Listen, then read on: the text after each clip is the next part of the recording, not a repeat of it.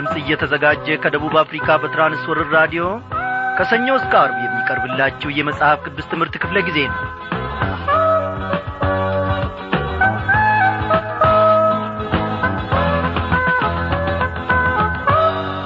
በጌታ የተወደዳችሁ ክብሯን አድማጮቻችን እንደምን አመሻችሁ? እግዚአብሔር የተመሰገነ ይሁን። በነበርንበት ስፍራ ባለፉት ቀናት እግዚአብሔር አምላካችን በምሕረቱ ደግፎን የዛሬቱን ቀን የዛሬቱን ምሽት ደግሞ እንድናይ ፈቃዱ ሆኗል። እግዚአብሔር አምላካችን ታላቅ በረከትን በቤታችን በሥራ ገበታችንም ስፍራ ቢሆን ሰላሙን አብዝቶልን በረከቱን አስፍቶልን እነሆ እግዚአብሔር አምላካችን ድንቅ ስሙን እንድንጠራ ቸርነቱን አብዝቶልናል። ወዳጆቼ ይህንን ሁሉ በረከት ያበዛልን ይህንንም ደግሞ ምሕረት ያሰፋልን። አለቃችን ወዳጃችን ወይም ደግሞ ሌላ ሌላ ነገር አይደለም።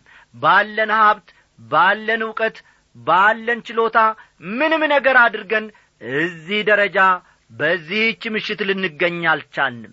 እግዚአብሔር ግን ከሰማያዊ ጥበቡና ከፍቅሩ የተነሣ በልጁ በጌታ በኢየሱስ ክርስቶስ በኩል ታድጎን እነሆ የዛሬይቱን ዕለት እንድናይ ፈቃዱ ሆኗል። ሰማያዊ ቋንቋውንም ደግሞ እንድንለማመድ ሰላሙን አብዝቶልናል። እግዚአብሔር ይክበር ይመስገን። ይህንን እኮ ያደረገው ጌታ ነው። አይደለም እንዴ? አዎ ጌታ እኮ ነው። ልክ ነው ወዳጆቼ ጌታ ባይሆን ኖሮ ሰው ዛሬ አንድን በጎ ነገር አድርጎልን ነገ ደግሞ ስንደክም ስንበድል ፊቱን ያዞርብናል ወይን ያንን የሰጠንን ነገር መልሶ ሊወስድብን ይፈልጋል ይቈጫል ወይኔ ለምን እንዲህ አደረግኩ ይላል። እግዚአብሔር ግን ወዳጆቼ እንዲህ የሚል አምላክ አይደለም። ተመለሱ እያለ በፍቅር አንቀልባ እኔና እናንተን ከወደቅንበት አንስቶ ይሸከመናል። ጌታ እኮ ነው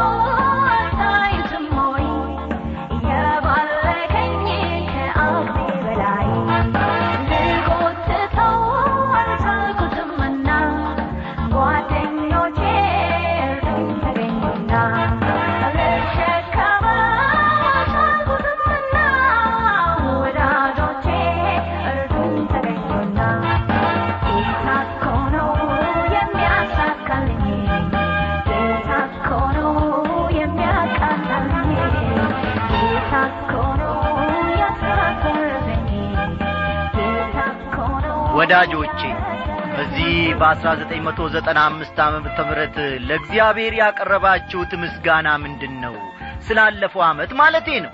እግዚአብሔር መረባችሁ እስኪሞላና እስኪቀደድ ድረስ ብዙ በረከቶችን በዘጠና አራት ዓመተ ምሕረት አላደረገላችሁምን?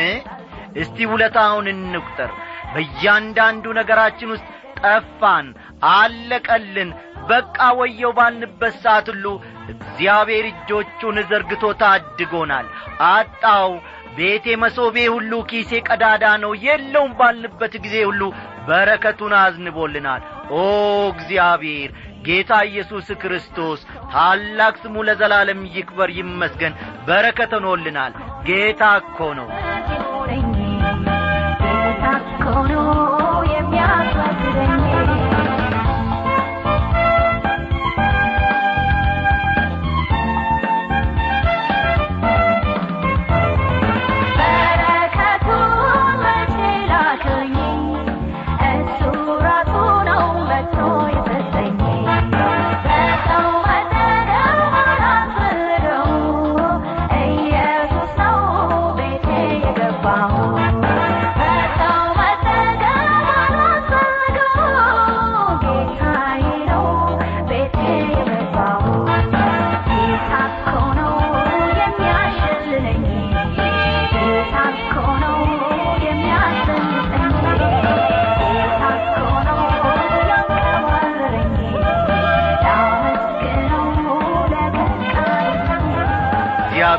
ስለዚህ ዝማሬ ይክበር ይመስገን።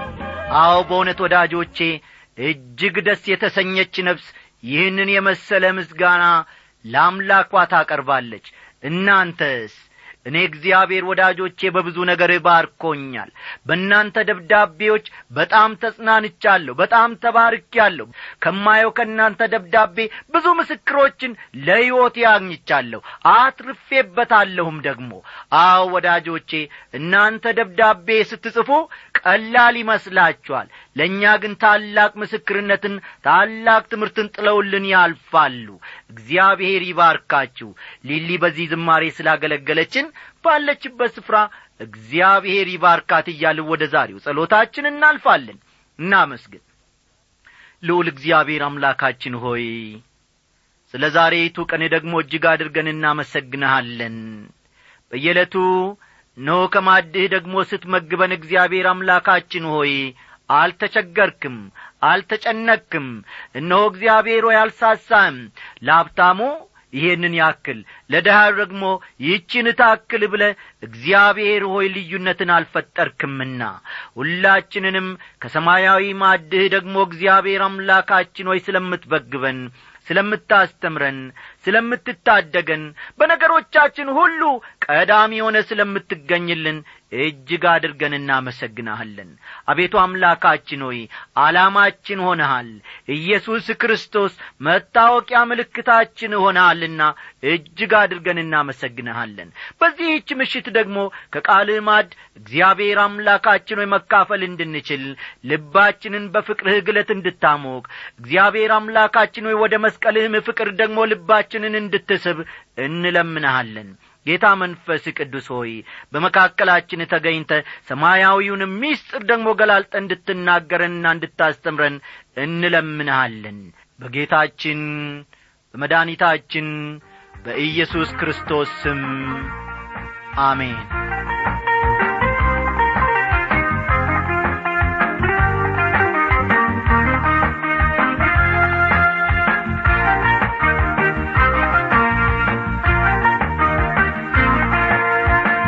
ውድ አድማጮቼ ባለፈው ክፍለ ጊዜ ጥናታችን የትንቢተ ዳንኤል ምዕራፍ ስድስትን ትምህርት ሰፋ አድርገን ከተመለከትን በኋላ ወደ ምዕራፍ ሰባት ተሸጋግረን አንዳንድ ነጥቦችን መጠቃቀሳችን የሚታወስ ነው።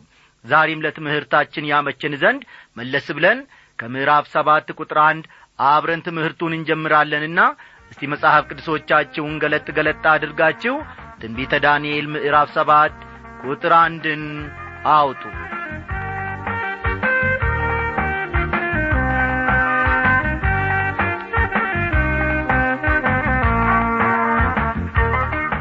ወዳጆቼ ባለፈው ክፍለ ጊዜ ይህንን የምዕራፍ ሰባትን የመጨረሻውን ክፍል ማለት በመጨረሻው ሰዓት የተመለከትነውም ማለቴ ነው ለመማር ዕድል ያላገኛችሁ ዛሬ እንግዲህ ጌታ መንፈስ ቅዱስ መልካም አጋጣሚን ፈጥሮላችኋልና ለመከታተል ያመቻችኋል።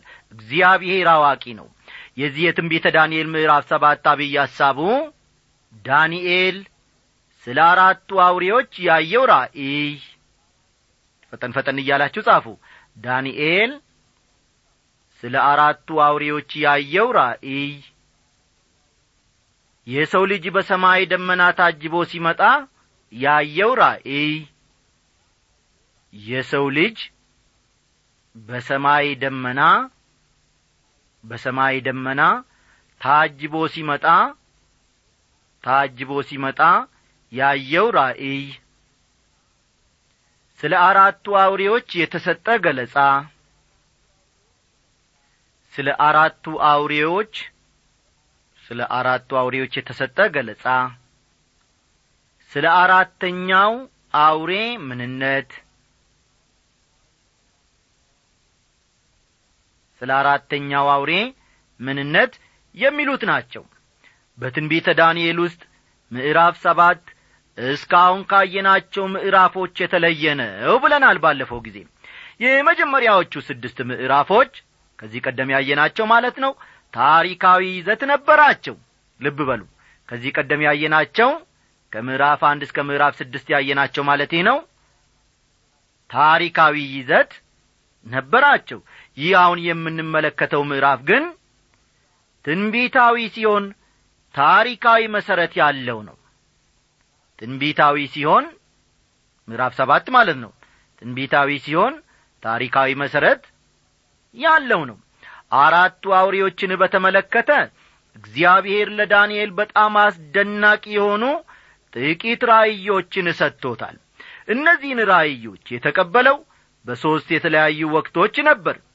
ምዕራፍ ሰባት ውስጥ ያለውን ራእይ የተቀበለው በንጉሥ ብልጣሶር መጀመሪያ ንግሥ ዓመት ነበር። ይህንም ባለፈው ክፍለ ጊዜ ምሽት ጥናታችን ተመልክተናል። ምዕራፍ ሰባት ውስጥ ያለውን ራእይ የተቀበለው በንጉሥ ብልጣሶር መጀመሪያ ንግሥ ዓመት ነበር። ምዕራፍ ስምንት ውስጥ ያለውን ራእይ የተቀበለው ደግሞ በንጉሥ ብልጣሶር ሦስተኛ ንግሥ ዓመት ነበር በንጉሥ ብልጣሶር ሦስተኛ ንግሥ ዓመት ነበር። ምዕራፍ ዘጠኝ ውስጥ ያለውን ራእይ የተቀበለው ምዕራፍ ዘጠኝ ውስጥ ያለውን ራእይ የተቀበለው ዳሪዮስ በነገሰ የመጀመሪያው ዓመት ነበር። ዳሪዮስ በነገሰ የመጀመሪያው ዓመት ነበር። ምዕራፍ አስር ላይ ያለውን ራእይ የተቀበለው ምዕራፍ አስር ውስጥ ያለውን ራእይ የተቀበለው ቂሮስ በነገሰ ቂሮስ በነገሰ በሦስተኛው ዓመት ሲሆን ቂሮስ በነገሰ በሦስተኛው ዓመት ሲሆን ምዕራፍ አስራ አንድና አስራ ሁለት ውስጥ ያሉት ራእዮች ደግሞ የተቀበለው ምዕራፍ አስራ አንድና ምዕራፍ አስራ ሁለት ውስጥ ያሉትን ራእዮች የተቀበለው ፈጠን ፈጠን በሉ። ዳርዮስ በነገሰ መጀመሪያው ዓመት ነበር። ዳርዮስ በነገሰ መጀመሪያው ዓመት ነበር። ዳንኤል እነዚህን ራእዮች በታሪካዊው የመጽሐፉ ክፍል አላሰፈራቸውም።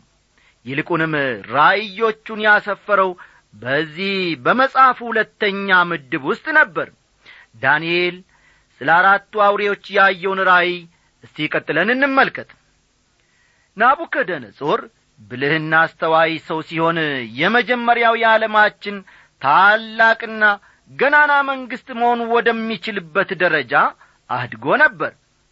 ከሦስት የዓለማችን አህጉራት ግዛት ነበረው። በሰሜን አፍሪካ ያለችውን ግብፅ ተቈጣጥሯል ልብ በሉ። በሰሜን አፍሪካ ያለችውን ግብፅ ተቈጣጥሮ ነበር በአውሮፓም እንዲሁ ግዛት ነበረው። እስካሁን በዓለማችን ከተነሱት ነገሥታት ሁሉ ይልቅ እጅግ ሰፊና ገናና መንግሥትም ነበረው። ይህ ሁሉ ሆኖ ግን ከእኔ በኋላ በመንግሥቴ ላይ ምን ይመጣ ይሆን በማለት የወደፊቱን በተመለከተ ጭንቀት ነበረበት። በዚህ ጊዜ ነበረ በአራት የተለያዩ ነገሮች ስለ ተሠራው ምስል ሕልም ያየው። ይህ ንጉሥ በዳንኤል በኩል የሕልሙን ትክክለኛ ትርጉም መቀበሉ ይታወሳል። ዳንኤል ምዕራፍ ሁለትን በኋላ ተመልከቱ ናቡከደነጾር በሕልሙ ያየው ምስል ከአራት ነገሮች የተሠራ ነበር። ዳንኤልም ስለ አራት አውሬዎች ነበር በራእይ ያየው። እነርሱም አንበሳ ድብ ነብር ሲሆኑ አራተኛው አውሬ ግን ከሁሉም የተለየና ይህ ነው ብሎ ለመግለጽ የሚያስቸግር ነበር። እስከ ዛሬ ድረስ በምድርም በባሕርም በሰማይም እንዲህ ያለ አውሬ ታይቶ አያውቅም። ባጭሩ እንዲህ ያለ አውሬ ተፈጥሮ አያውቅም ማለቱ ይቀላል። እንዲህ ያለውን ራእይ ካየ በኋላ በዚያ ሌሊት ዳንኤል እንቅልፍ ወስዶት ነበር ማለት ይከብዳል ምናልባትም በአንበሶች ጉድጓድ ተጥሎ በነበረበት ሌሊት የተሻለ እንቅልፍ ሳያገኝ አልቀረም ብንል ይቀለናል። የናቡከደነጾርን ሕልምና ፍቺ በገለጸለት ጊዜ ዳንኤል ተደንቆ ነበር። ትጉህ የብሉይ ኪዳን ተማሪ እንደ መሆኑ መጠን እግዚአብሔር ከዳዊት ጋር ያደረገውን ኪዳን በሚገባ ያስተውላል። ከእርሱ ዘር የሆነው ሲመጣ ነበር ዓለምን ይገዛል ተብሎ የሚጠበቀው። አሁን ግን በናቡከደነጾር ሕልም መሠረት አራት መንግሥታት በዓለማችን የሚነሱ ከሆነ ከዳዊት ዘር ይወለዳል የተባለው ዓለምን የሚገዛው መሪ ስፍራው የት ሊሆን ነው? ቀሪው የትንቢተ ዳንኤል ክፍል ለዚህ ጥያቄ መልስ ይሰጣል ወገኖቼ።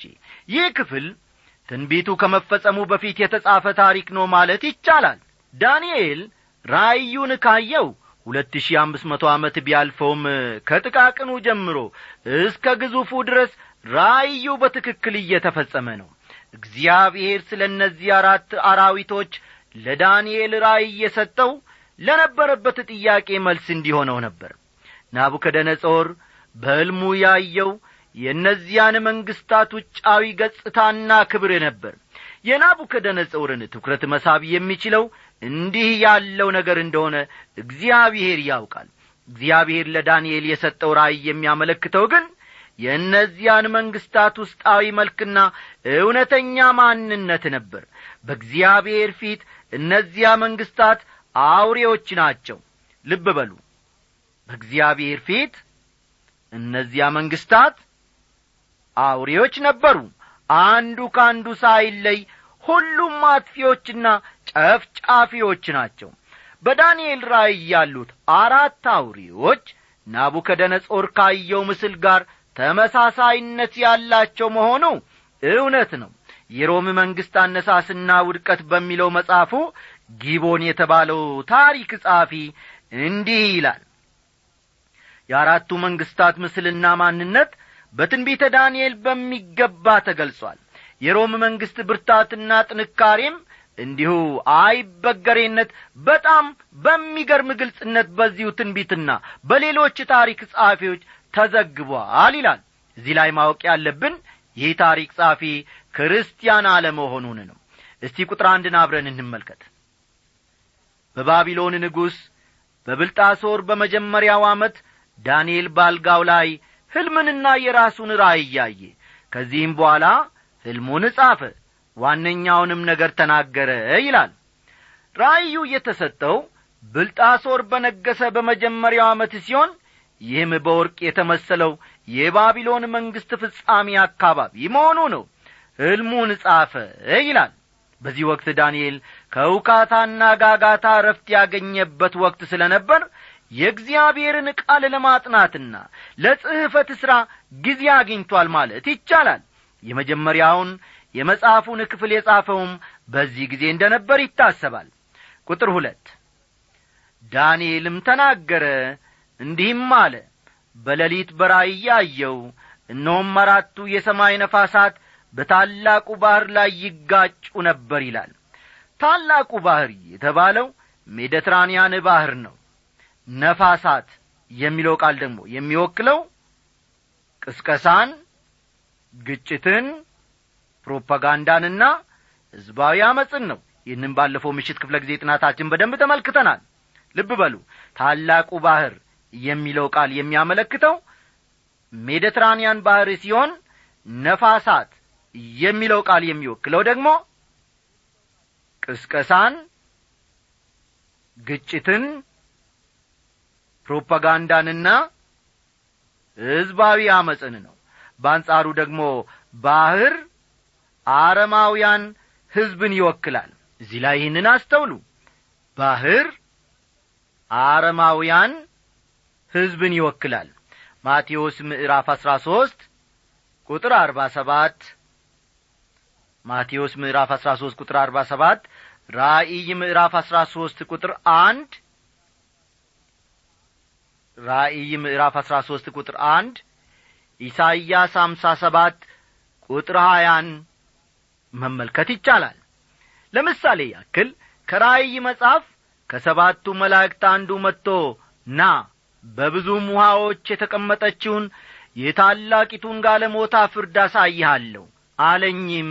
ጋለሞታይቱ የተቀመጠችባቸው ያያቸው ውሃዎች ወገኖችና ብዙ ሰዎች አሕዛብም ቋንቋዎችም ናቸው የሚልን ቃል እናነባለን። ራእይ ምዕራፍ አሥራ ሰባት ቁጥር አንድና ቁጥር አሥራ አምስትን ተመልከቱ። ራእይ አሥራ ሰባት ቁጥር አንድና ቁጥር አሥራ አምስትን መመልከት ይቻላል። ስለሆነም ወገኖቼ ባሕር የሚያመለክተው የአሕዛብ መንግሥታትን ጥምረትና ብዛት ነው ማለት ነው። በተለምዶ እንደምናውቀው አብዛኛውን ጊዜ ነፋስ ከአንድ አቅጣጫ ነው የሚነፍሰው። እዚህ ላይ የምንመለከተው ግን ከተለያየ አቅጣጫ የሚነሱ ነፋሳት እርስ በርስ ግጭት ሲያደርጉ ነው። እነዚህ አራት መንግሥታት የተነሱት ከጊዜ ግጭትና ፍጭት ውስጥ ነበር። በተለይም ደግሞ የመጨረሻው አራተኛው መንግሥት አሕዛብንና መንግሥታትን ቀጥ አድርጎ ለመግዛት የሚያስችለውን ፖለቲካዊ አስተሳሰብ ወይም ideology በሕዝብ አይምሮ ውስጥ ለማስቀመጥ ኀይለኛ ግጭትና ፍጭት ይነሳል። ቁጥር አሥራ አንድ ቁጥር አሥራ ሁለትና ቁጥር አሥራ ሰባትን መመልከት ይቻላል። ዛሬ ያለነው ወዳጆቼ በአራተኛው መንግሥት ፍጻሜ ዘመን ላይ ነው። የሮም መንግሥት በሚነሳበትና በሚያቈጠቁጥበት ዘመን ዋዜማ ላይ ነው ያለ ነው ዛሬም ቢሆን ሮም ሕልውና የላትም ማለት አይቻልም። ባለፈው ጊዜ እንደ ተመለከት ነው ዛሬም ቢሆን ሮም በጣሊያን በፈረንሳይ በጀርመን በስፔንና በሌሎችም በሮም መንግሥት ተጽዕኖ ስር በነበሩ አገሮች ሕያው ትኖራለች። የሚያስፈልገው ወደ አንድነትና ኅብረት የሚያመጣቸው ሰው ነው። ዛሬ ወደዚያ ሁኔታ እየቀረብን ነው ምን ያክል ቅርብ እንደሆን የራሳችንን ግምትና መላ መስጠት ያለብን አይመስለኝም። አንድ ቀን እነዚህ መንግሥታት ሁሉ ወደ አንድነት ይመጣሉ። እዚህ የተጠቀሰውን ሁኔታ አሁን ዓለማችን ካለችበት ሁኔታ ጋር በንጽጽር መመልከት ይኖርብናል። ወደ መጨረሻው ዘመን እየተቃረብን እንደሆነ የምናገረውን ወገኖቼ ከዚህ የተነሣ ነው የብዙሃኑን አስተሳሰብ የሚማርክ ሐሳብ የሚያቀርበው በዚህ ምዕራፍ ታናሹ ቀንድ የተባለው ነው። በሌላ በኩል ደግሞ በትዕቢትም የሚናገር አፍ ነበሩበት በማለት ተነግሮለታል። ቁጥር ስምንትን መመልከት ይቻላል። ይህ የሚያመለክተው ስለ ክርስቶስ ተቃዋሚ ሲሆን የሰይጣን ዕቅድና ዓላማ የሚፈጸመውም በዚህ የክርስቶስ ተቃዋሚ አማካይነት ነው ጌታ ኢየሱስ ክርስቶስ ስለዚህ ሰው ሲናገር እኔ በአባቴ ስም መጥቻለሁ አልተቀበላችሁኝምም። ሌላው በራሱ ስም ቢመጣ እርሱን ትቀበሉታላችሁ ብሏል። ዮሐንስ ምዕራፍ አምስት ቁጥር አርባ ሦስትን መመልከት ይቻላል። አራትም ታላቅ አራዊት ከባሕር ወጡ።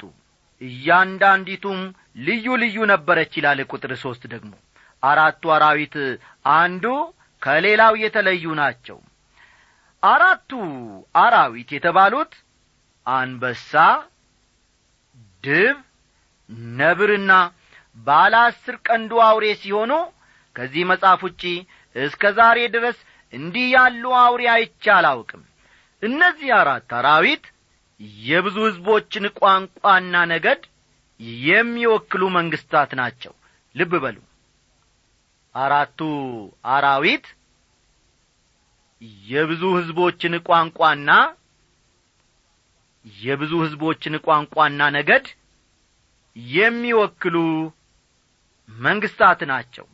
አለፍ ብለን ቁጥር አራትን እናንብብ። መጀመሪያይቱ አንበሳ ትመስል ነበር። የንስርም ክንፍ ነበራት። ክንፎቿም ከእርሷ እስኪነቀሉ ድረስ አይ ነበር። ከምድርም ከፍ ከፍ ተደረገች እንደ ሰውም በሁለት እግር እንድትቆም ተደረገች። የሰውም ልብ ተሰጣት ይላል። የንስር ክንፍ የነበረው አንበሳ የሚወክለው የባቢሎንን መንግሥት ነው። ልብ በሉ። የንስር ክንፍ የነበረው አንበሳ የሚለው የሚወክለው የባቢሎንን መንግሥት ነው። የንስር ክንፎች የሚያመለክቱት ከአንዱ ቦታ ለመንቀሳቀስ ባቢሎን የነበራትን ፍጥነት ሲሆን እስከ ዛሬ ድረስ በዓለማችን የተነሱ መንግሥታት ስኬትና መከናወናቸውም ሚስጥር ይኸው እንደሆነ ነው የሚታመንበት። ናቡከደነጾር በአስደናቂ ፍጥነት ሰራዊትን የማንቀሳቀስ ችሎታ ነበረው። ዓለምን ለመግዛት ካስቻሉት ምክንያቶች አንዱ ይኸው ፍጥነቱ ሳይሆን እንዳልቀረ ይገመታል። የትልቁ እስክንድር የሮም ቄሳሮችና የናፖሊዮን አሸናፊነታቸው ምስጢርም ይኸው ነበር። የአውሮፕላን መፈጠር በአንደኛው የዓለም ጦርነት ከፍተኛ ድርሻ ነበረው። ሁለተኛው የዓለም ጦርነት በድል የተጠናቀቀውም በአመዛኙ በአየር ኀይል ተሳትፎ ነበር። ክንፎቿም ከእርሷ ተነቀሉ የሚለው የሚያመለክተው ናቡከደነጾር አእምሮውን ስቶ ከዙፋኑ ርቆ ስለ ነበረበት ጊዜ ሊሆን ይችላል። በሁለት እግር እንድትቆም ተደረገች የሚለው አረፍተ ነገር ደግሞ የሚያመለክተው ናቡከደነጾር አእምሮ ከተስተካከለለት በኋላ ወደ መንግሥቱ መመለሱን ሊሆን ይችላል። በአንድ ወቅት እንደ እንስሳ እየኖረ ነበር። በኋላ ግን አእምሮ ተመለሰለት እንደ ሰውም ሆነ። የሰውም ልብ ተሰጠው የሚለው ደግሞ ናቡከደነጾር በእግዚአብሔር ማመኑን ነው የሚያመለክተው። ልብ በሉ የሰውም ልብ ተሰጠው የሚለው ሐረግ ወይም አረፍተ ነገር የሚያመለክተው ናቡከደነጾር በእግዚአብሔር ማመኑን ነው። የኋላ ኋላ ናቡከደነጾር በያውና እውነተኛ አምላክ ማመን ጀምሯል። ቁጥር አምስት እነሆም ሁለተኛይቱ ድብ የምትመስል ሌላ አውሬ ነበረች በአንድ ወገንም ቆመች። ሦስትም የጐድን አጥንቶች በአፏ ውስጥ በጥርሷ መካከል ነበሩ። እንደዚህም ተነስተሽ እጅግ ስጋቢ ተባለላት ይላል። ድብ የሚወክለው የሜዶንና የፋርስ መንግሥትን ነው። ይህም ደግሞ በናቡከደነጾርም በብር ክንዶች የተመሰለ ነው።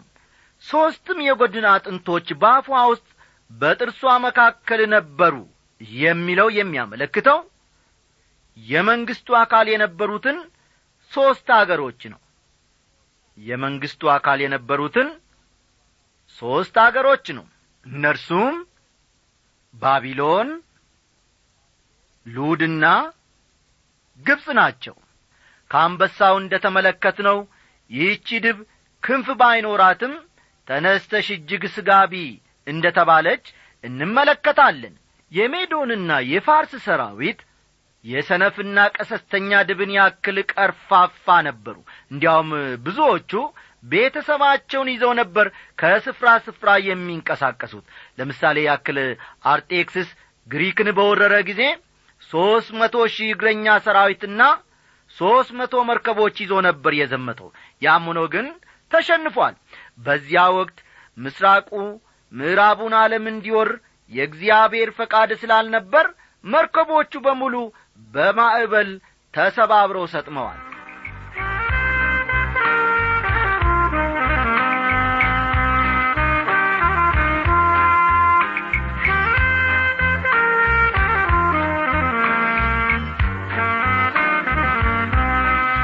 ወዳጆቼ እግዚአብሔር ይህንን ድንቅ ነገር እንድንማር ፈቃዱ ስለሆነ ስሙን ለዘላለም እጅግ አድርገን እናመሰግናለን።